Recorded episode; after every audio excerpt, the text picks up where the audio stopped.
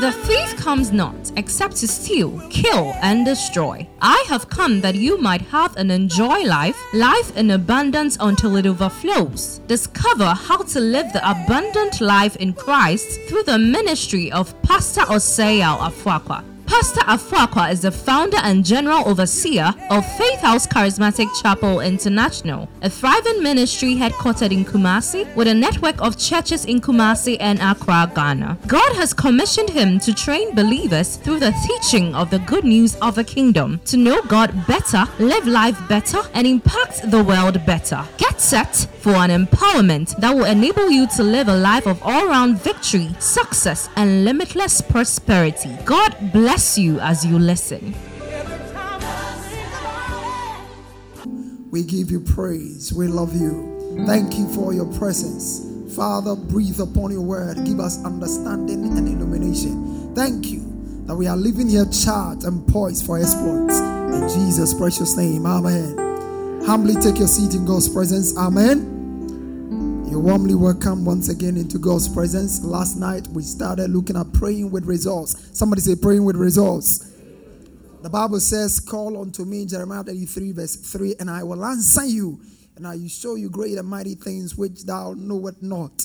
God's word is God's oath, God's word is God's covenant, God's word is God's promise. He says, Call and I will answer. And you can be sure that he is not a man that he should lie, neither the son of man that he should repent. What he has spoken, he will do. So when he says, Call and I will answer, it means when you call, he will answer.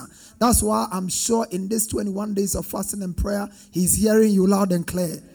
And he's not just hearing you, he's answering you now. Somebody say a better amen.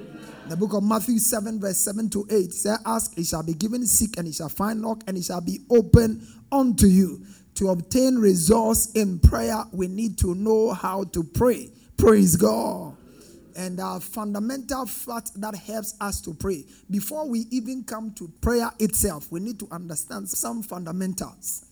And one of those fundamentals is that our relationship and our rights influence our ability to pray. If you are going to pray and pray well, you have to understand that prayer is only going to yield results for you when you understand these two things one, relationship, and then right. Somebody say, My relationship, and my rights. when we talk about your relationship, we are talking about the most important relationship you have. That's your relationship with God.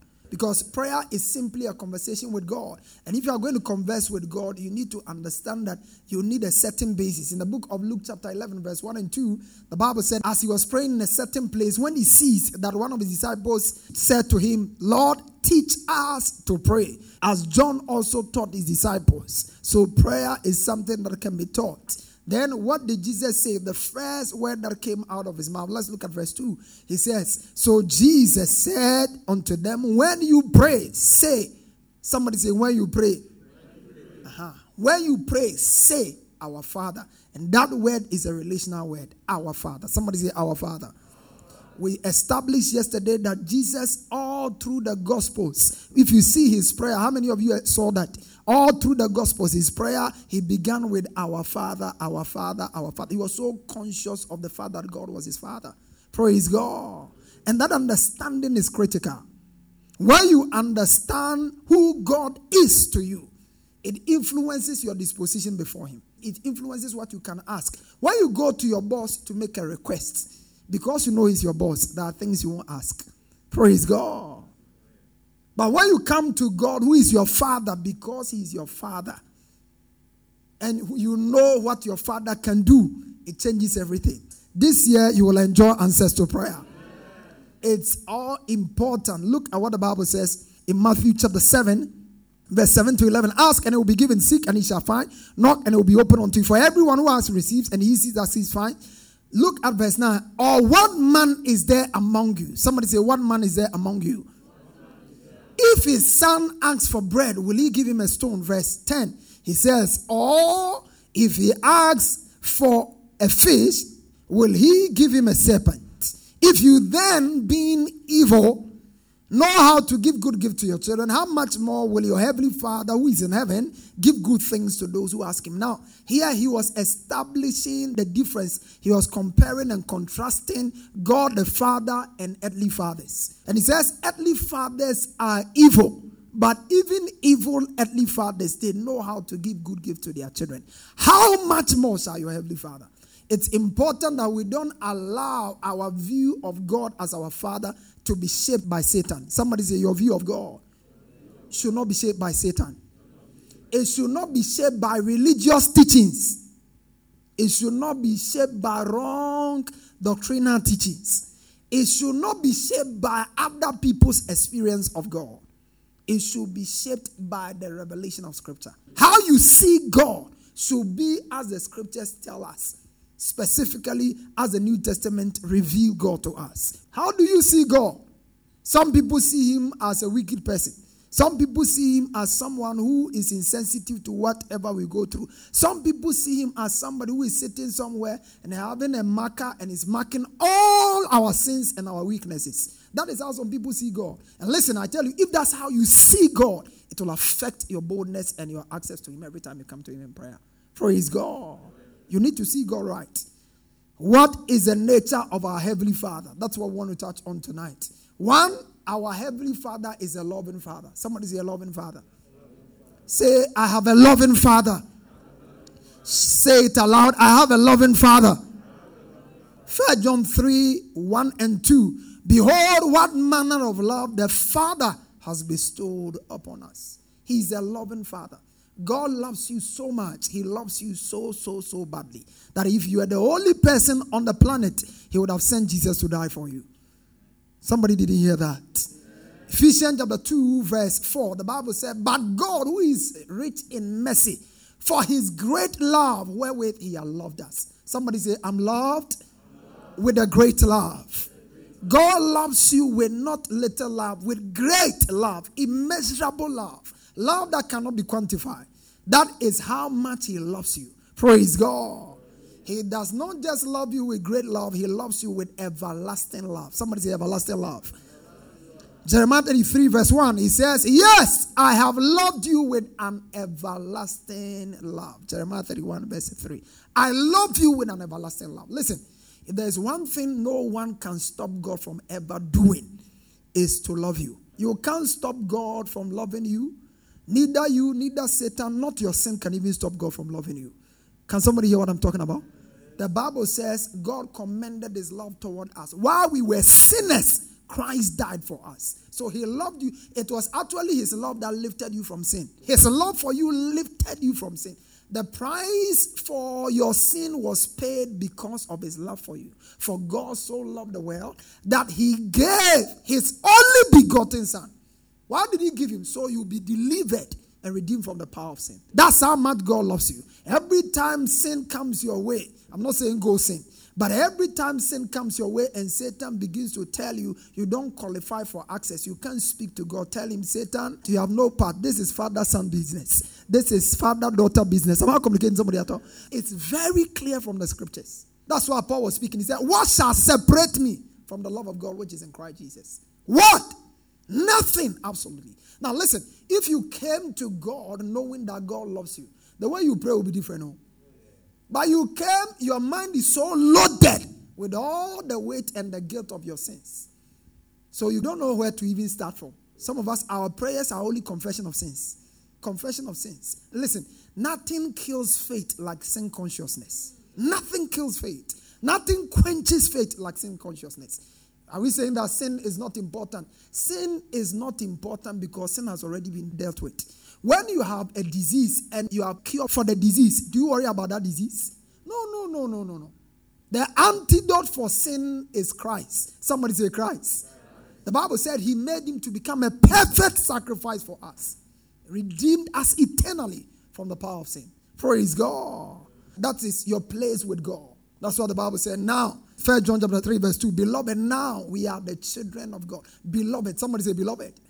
Yeah, beloved. When the Bible addresses you as beloved, it's somebody who is dearly loved. That's what it means. Beloved means someone who is dearly loved. God loves you. and God knows the plans and purposes He has for you. When you know you have a loving Father who has good plans and purposes for you, when you are praying, you pray with joy. You love to come to Him in prayer because you are speaking to a God who loves you. Look at what the Bible says. When you come to prayer and you are you are you are feeling like you don't deserve, look at what the Bible says. Romans chapter 8, verse 32. He said, Since he did not spare even his own son. Somebody say he did not spare. since he did not spare his own son, but gave him up for us all, wouldn't he also give us everything else? Wouldn't he give you the thing that is on your prayer expectation?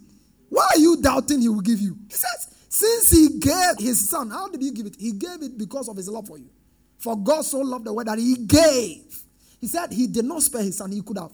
But he chose not to because he wanted you to see that you are highly loved. Highly loved and highly cherished. So we have a loving father. Somebody have a loving father. That must be your view of God. In prayer, come to a loving father. Come to a father who is so excited, wanting to hear your voice. Come to a father who is longing to hear you and to hug you. Oh, uh, a picture of the prodigal son coming with all the other things have come to my mind now. Picture, look, picture him coming from far. He had rehearsed everything he was going to say. Father, I'm not worthy to be called your son. I want you to consider me as one of your slaves. My sins are too many. I don't qualify.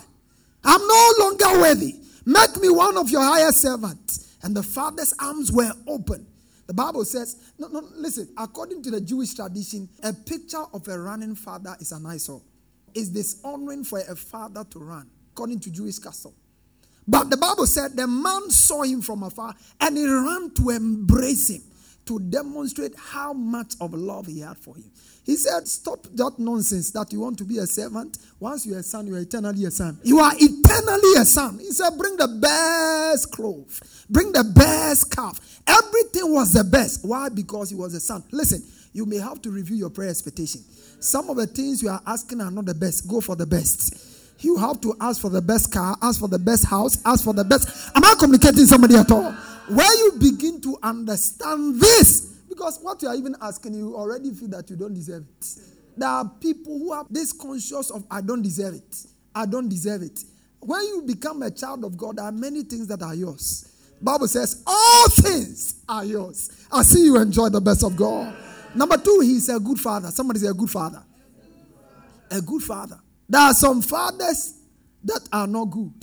But the Bible tells us in Nahum 1 7, he said, The Lord is good. Somebody said, The Lord is good. He didn't say he has goodness. The Lord is good. A stronghold in the day of trouble, and he knows them that trust him. The Lord is good.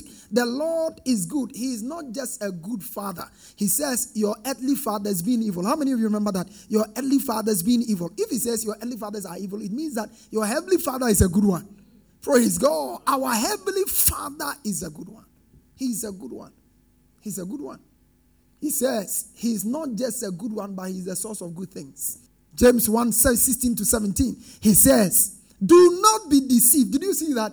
Do not be deceived, my beloved brethren. Do not, because it's easy for us to be deceived about who our Father is. Do not be deceived, my beloved brethren. Every good and every perfect gift cometh from the Father. It's come down from your Father. In this fast, receive good things, receive perfect things. It comes from the Father. It comes from the Father with whom is no variableness or shadow of turning. The Lord, He is a sun, He's a shield, He will give grace, He will give glory, and no good thing would He withhold from them that walk upright. Praise God. In the book of Proverbs 3:27, he said, Withhold not good from them to whom it is due, when it is in the power of thy hand to do good. I see God do you great things. I see God release good things to you. In the mighty name of Jesus. Number three, as I close, He's a merciful and gracious Father. Somebody say merciful. Say merciful, and gracious Father. Merciful and gracious Father. He said, Let us therefore come boldly to the throne of grace. Listen, the only throne God is sitting on for the new covenant saint is the throne of grace. Somebody say the throne of grace. Say the throne of grace. Ah, yeah, yeah. That, that's the only throne. That's the only throne. Most of the time, Satan will bring you thrones of judgment, thrones of condemnation. All are designed to kill your faith. God, your Father, is sitting on the throne of grace. That's the throne God is sitting on now. He says, and when you come to the throne of grace, and listen, for you who is born again, God is never sitting on any throne of judgment over you. You have to understand that. Would there be judgment for the believer? Yes, there's a judgment for the believer, but it's not a judgment of condemnation. It's a judgment of works. Judgment of what? Works. It's a judgment for rewards. It's a judgment. In the Greek, they call it the Bema seat. Judgment. What the Olympics, they stand on and they award people. That is the kind of judgment we are going to have. Go to the book of uh, John chapter 3 verse 16 because some of you still have a difficulty here. John 3 16. Look at that. For God so loved the world that he gave his only begotten son that whosoever believes in him should not perish but have everlasting what? Everlasting what? Life. Let's look at verse 17. He said, For God did not send his son into the world to judge the, to condemn the world, but that the world might be saved through him. Verse 18. He said, he that who believes in him is not condemned, but he who does not believe in him is condemned already. Praise God. Because he has not believed in the name of the only begotten Son of God. So, for you, as one who believes in Christ, there is no judgment of eternal damnation and other things for you. No, it's finished. The only judgment you should be looking forward to is the judgment of works. And that's why what we do after we are born again becomes important. Our services, our dedication, our devotion, our investment into the kingdom of God. That's it. He's a merciful. Somebody say merciful. merciful. Say merciful, merciful, and gracious Father. Merciful. There are five facts I want you to know about the mercy and the grace of God. One, God has always been a merciful and gracious Father. It's not today. It's not a New Testament phenomenon. In fact, that is who he has been consistently. Psalm 103, verse 8. He said, The Lord is merciful and gracious. Did you see that? Merciful and gracious. Psalm 116, verse 5. Gracious is the Lord and righteous. Yes, our God is merciful. In the course of the year, one of the teachings we'll be doing is knowing God. Somebody say, knowing God. Knowing God. Say, knowing God. Yeah, because if you don't know God well, you cannot relate with Him well. And you have to know Him for who He is. God is a just God. God is a faithful God. We need to know all of those things about Him. In His grace, He gives us what we don't deserve. Somebody say, In His grace, He gives us what we don't deserve. In His mercy, He withholds from us the punishment we rightly deserve. Praise God. In His grace, He gives us what we don't deserve. In His mercy, he withholds from us the punishment we rightly deserve. Look at what the Bible says, Psalm 103, verse 8 to 10. The Lord is merciful and gracious, slow to anger and abounding in mercy. He will not always strive, nor will he keep his anger forever. He has not dealt with us, verse 10. He has not dealt with us according to our sins, nor punished us according to our iniquities. When you hear about the graciousness and the mercy of God, that's what it means. God has always been a God of mercy. Now, Go and ask Adam and Eve. Most of the time, when we look at it, we, we actually see judgment. But it's amazing that it's actually an act of grace and mercy. You remember when Adam and Eve ate the forbidden tree? When they ate it and finished, immediately, you know why God sent the angels to come and protect them from touching the tree of life? That act was not an act of judgment, it was an act of mercy. Praise God. I said it was an act of what? It was an act of mercy. It was an act of love. It was an act of grace. Why? Because if man had touched the, the, the tree of life and had eaten it eternally, man would have been lost. Man would have been lost eternally. In other words, if you are sick, you will be sick and sick for life. Eternally sick. Imagine somebody is down with cancer and he won't die. Eternally sick. So God not wanting that to happen, he brought an angel to come and protect a man from himself. Look, when Adam sinned, what did they do? They saw fig tree, And God looked at it and realized fig tree could not cover them. He killed a lamp and covered them. People who had sinned. What was he demonstrating? He was demonstrating love and grace. That is the nature of God. Somebody say the nature of God. That's God's nature. God is a merciful and gracious God. And you need to understand that. When you understand this about God, you will never run away from God. Praise God. You will always run. You, you know, you know, even in the Old Testament, there were people who enjoyed such intimate relationship with God. Though they don't they didn't get it as we have it in the New Testament. But some people caught a revelation of the grace and the mercy of God and they enjoyed it. The man David was one of such people. David. David, David, David. Sometimes you read his account and you are surprised. Uh, it looks like God dealt with him differently. Yes, because he had access into revelation that was not yet manifesting in his time. When he sinned, he says, uh, God gave him options. He said, Ah, but you, I know you, that you are gracious and merciful. Keep me in the arms of God. If anybody is going to punish me, let God punish me. And when God started, he started uh, just about three hours later. God says, No, I can't do this. This is not my nature. Then he stopped. David said, This is why I know God is a good God. Praise God. He, he just he threw himself into the mercy of God. There was a man by the name of Jonah. Jonah was so he knew God.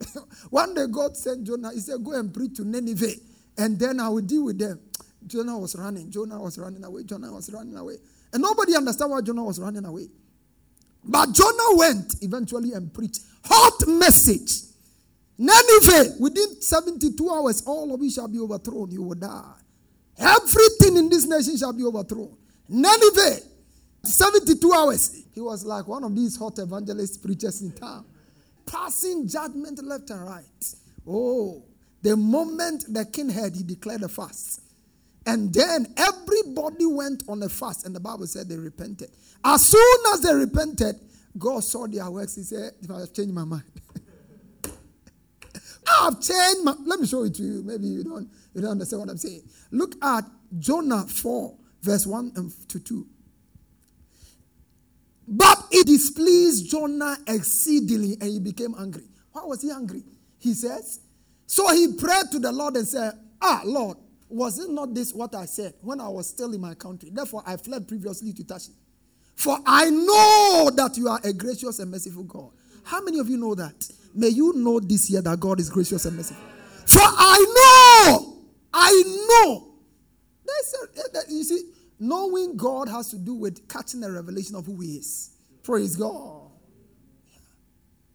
yeah. When you relate to God based on who, how good you are, you will suffer you will struggle because you will never meet his standards. The only person who could meet God's perfect standard was Christ.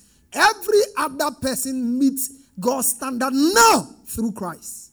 Somebody say through Christ. That's why God does not look at you anymore. He does not look at you as you. He looks at you in Christ. Therefore, if any man be in Christ, he's a new creature. Therefore, if any man be in Christ, there is no condemnation. Therefore, if any man be in Christ, that's all. Because when he sees you in Christ, he sees you perfect. Praise God. When he sees you in Christ, he sees you holy. That's how God sees you.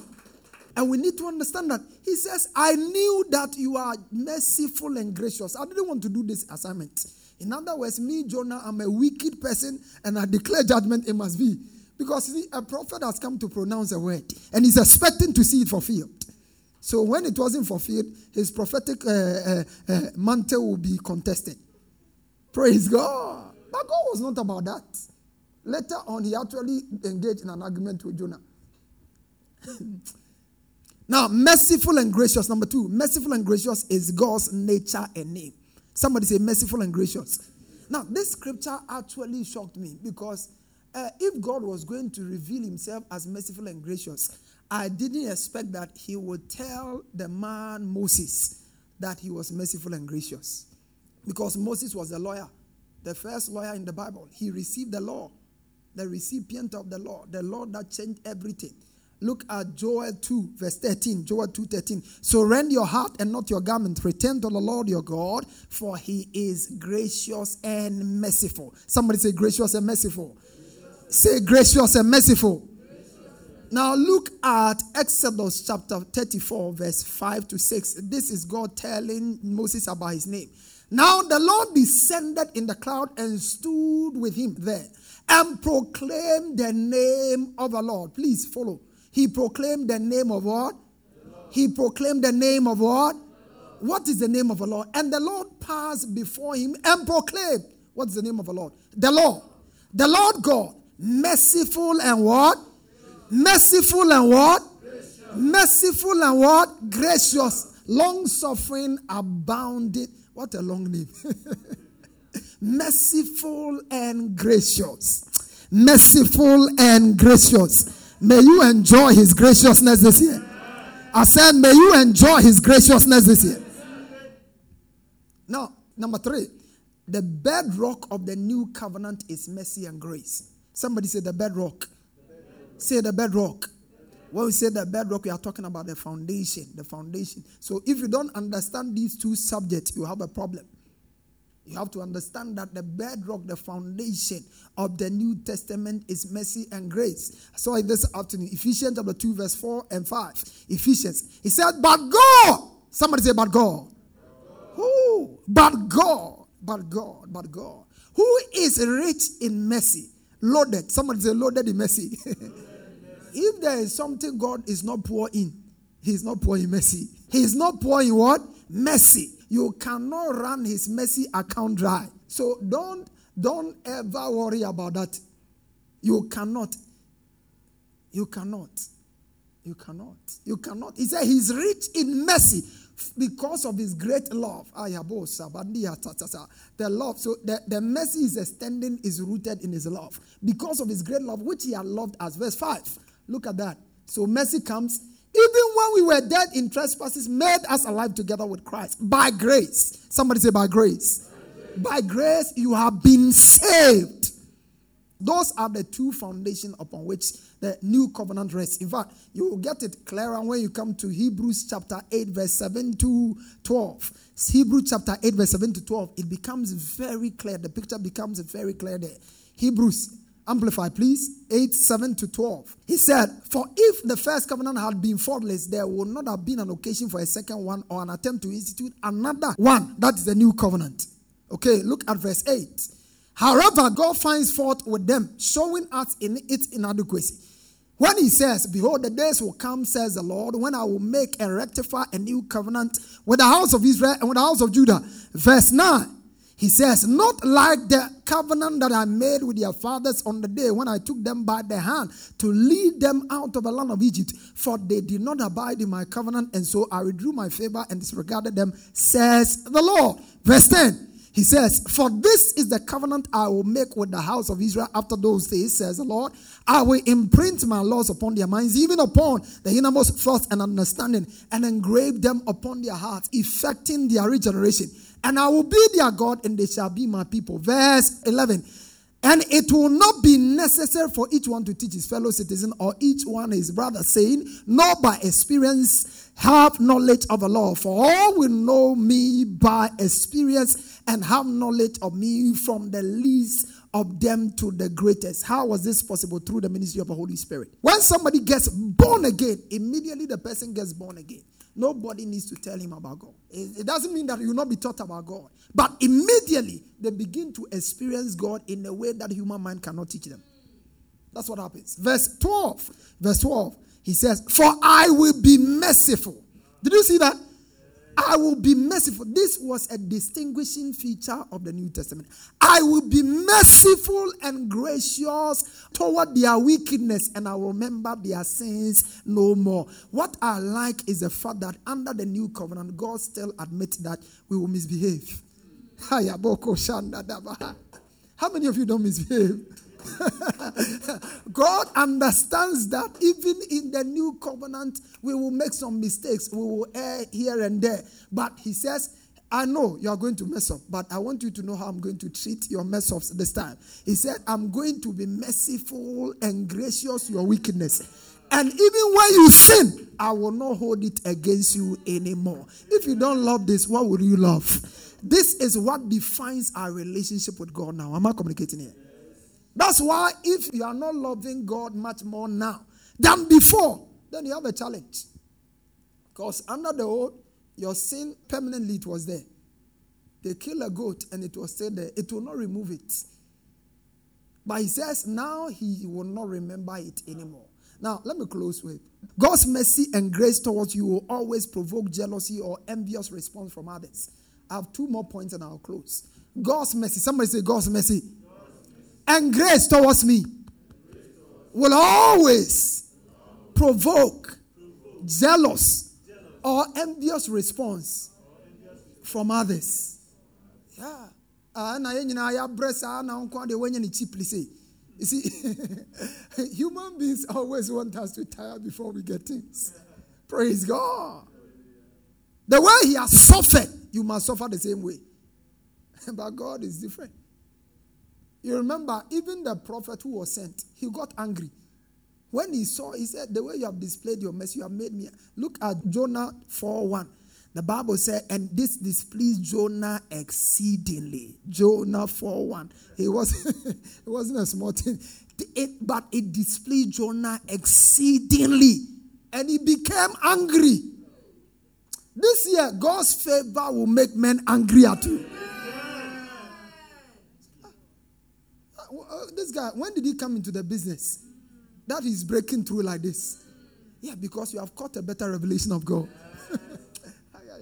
You've caught a better revelation. Listen, if you don't get to know God well, you will struggle. You will struggle. And it's as if uh, God is wicked. It is you who is ignorant. Praise God.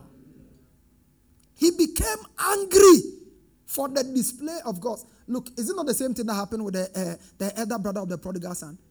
Oh, look at it with me. uh, 15, 15, verse 25 to 30. Self righteous people struggle. Oh. because your self righteousness will not change God. It will not stop him from giving what he has given freely already. Look, now his older son who was in the field, somebody say, older son. Older son. You see, all the time the challenge is when people are old, they have a certain sense of entitlement. We came first, we deserve this. you must labor. How many years have you worked? How many? They, they do all of those. That's what he was saying. Older son was in the field. As he came and drew near to the house, he heard music and dancing. Yeah, yeah, yeah. This was God, uh, verse 26. Music and dancing. May songs of music and dancing be heard in your camp. So he called, he will even come, you know, he called one of the servants and asked what these things meant. Verse 27. yeah, yeah, yeah, yeah, yeah, yeah, yeah. This year, God will do strange things with your life. Listen, please, what I need you to do eh, actually is not just to shout amen about it. I want this to form your mentality because it has not become part and parcel of you until it forms your mentality. We are going for an interview. This should be your mindset. It's not who is uh, there, who has applied there, who is meeting there. I'm the younger son. I'm coming. I may not deserve it, but I'm coming for it. I'm not communicating somebody at all. I may not have qualified for it, but I'm coming for it. He said to him, Your brother has come, and because he has received him safe and sound, your father has killed the fatted calf. You see this gossip? Look at verse 28. Ah, yeah, yeah. But he was angry. Is that not how they will behave? I said, God's favor and mercy toward you always provoke anger from other people. They will promote you this year and people will be shocked. You will land some contract this year and people will be angry. But see, their anger will not stop you from uh, executing the contract. Can somebody give me a believing amen? He said, therefore, his father came out and pleaded with him. Verse 29. So he answered, self righteousness speaking, and said to his father, Lord, these many years I have been serving you. You see, he had been doing the job for many years, but he didn't know he could access some things. Yeah. I have never transgressed your commandment. The father said, Who said I have been caring about that? That's not what I've been looking at. It's not about uh, what you are transgressing or not transgressing. Oh, may the Lord help us. May the Lord give us understanding. He said, I have never. And by the way, this was a, even a lie because it's not possible for him to do this. The Bible said, By the deeds of the law shall no man be justified. But the deeds of the law, no man should be justified. In fact, the whole essence of the law was to make us know how incapable we were without God. The reason why God gave the law was for us to see that we are weak. And then when we admit our weaknesses, we fall on the grace of God. That's what it means. He said, I've never transgressed your commandment anytime. And yet, you never gave me a young goat that I may make merry with my friends. And look at verse 30, verse 30, verse 30. But as soon as the son of yours came, who has devoured? Oh, he's given all. Listen, this year, people will give all your bad side, and yet will be advancing. They will be cutting all the wrong things with you, and you still be breaking through. Can somebody give me an amen? Give me a better amen here.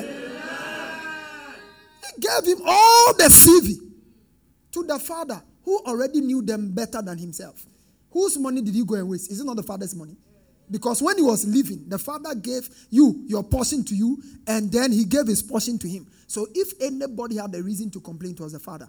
But the father had overlooked them, and then in his self righteousness, he was now coming to point to the father what the father already knew. Listen, that's why you should never stand in judgment and condemnation over another saved child of God. Because God knows them better than you. Don't come and tell me all the weaknesses about Pastor Pay and this and all. This not important. Tell God. God knows him very well. God knows him very, very well. You is because of one thing he did that you are using to judge him. God knows his heart. Everything that is in his heart, God knows it. So between you and God, who knows him better? Please take your seat. Listen, the truth of the matter is that God does not bless perfect people. God blesses people who are rightly aligned with him. Am I communicating? Yeah, he's not. If you are thinking you want to do everything straight, that is why a lot of people are in church and we pray for you. We do all kinds of things. Your mentality is wrong. Your mentality is wrong. The mentality is wrong. There are some people who come to church, they don't know much, and all of a sudden they are breaking through because they have not gotten into that eh, religious mode. So they receive quickly. They say amen to everything. This year you will break through. I said, This year you break through. This year you will break through. Another story was a, a man who hired people to come and work on his field. hey. Now, that one I won't talk about. When you go home, read it because it will take your time. Matthew chapter 20, verse 1 to 16. He hired people. He hired somebody from 6 o'clock. 6 a.m. he hired him. He hired somebody uh, also at uh, 9 a.m. Then at 12 noon he hired somebody. At 3 p.m. he hired somebody. Then when it was one hour to closure time, he hired another person. yeah, yeah, yeah, yeah, yeah, yeah, yeah. God has a sense of humor. Listen. yeah, yeah, yeah. Now, let me ask you. How many of you will not be happy to be the 11th hour person who was hired? He was hired. The last person was hired. When it was time to pay, he said, You hundred dollar, hundred dollar, hundred dollar, hundred dollar, hundred dollar. Those who started at six, they say, Ah, it's not fair. God said, That is what grace is. Grace is not fair. This year you enjoy things that are not fair. Men will tell you it's not fair and you'll be getting it. You'll be promoted and they say it's not fair. You will be getting the car, they say it's not fair. You will be building your house, they say it's not fair. Things that are not fair will be happening in your life. In the mighty name of Jesus. Number five, it takes humility to receive and enjoy the mercy and the grace of God. Take your seat. I close with that. It takes humility. Somebody say humility. humility. Say humility. humility. It takes humility. That's all it takes. That's all it takes. That's all it takes. What does it take? Humility. Humility. Ephesians 2, verse 8. He says, For by grace ye are saved through faith. Ephesians 2, 8 and 9. For by grace ye are saved through faith. It is not of works, lest any man should, lest any man should, lest any man should, lest any man should. He said, It is the gift of God. Verse 9. It is not of works, lest any man should boast. You don't have a place to boast in it. The perfect example for this, you find it in Luke chapter 18, verse 9 to 14. The man went there. He said, Be merciful unto me. That was all he said. And everything was given to him. The other came to list a long list of all that he has done. God said, You are proud. Bye bye. I don't have anything for you. Praise God. this year, you will enjoy it. You see, why some people are grateful at serving God? They are so excited and crazy about God because they know they have no end things. God gave it to them. Yeah.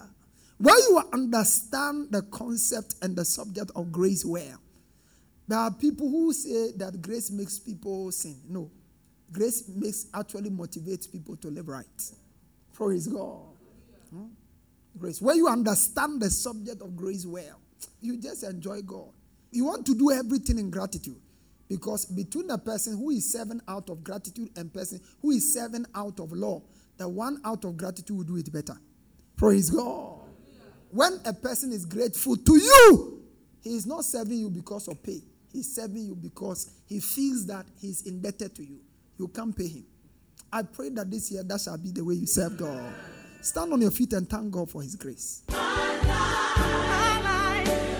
Pastor Afrakwa has just placed in your hands the key for all round victory, success, and limitless prosperity. To get a copy of this message and other messages, as well as books by Pastor Afrakwa, please call 0540 122 670 or email us at faithhousechapel at yahoo.com. Get interactive with Pastor Afrakwa on Facebook, Instagram, and Twitter. Fellowship with us this and every Sunday for our celebration services. Our first service 6:30 a.m a.m. to 8 a.m. Our second service 8:30 a.m. to 10:30 a.m. And on Wednesdays for our discovery service from 6 p.m. to 7:45 p.m. at our church auditorium on the top floor of Nanama Ejakuma Plaza, opposite the Unity Oil Station, Santasi Roundabout, Kumasi, Ghana. God richly bless you.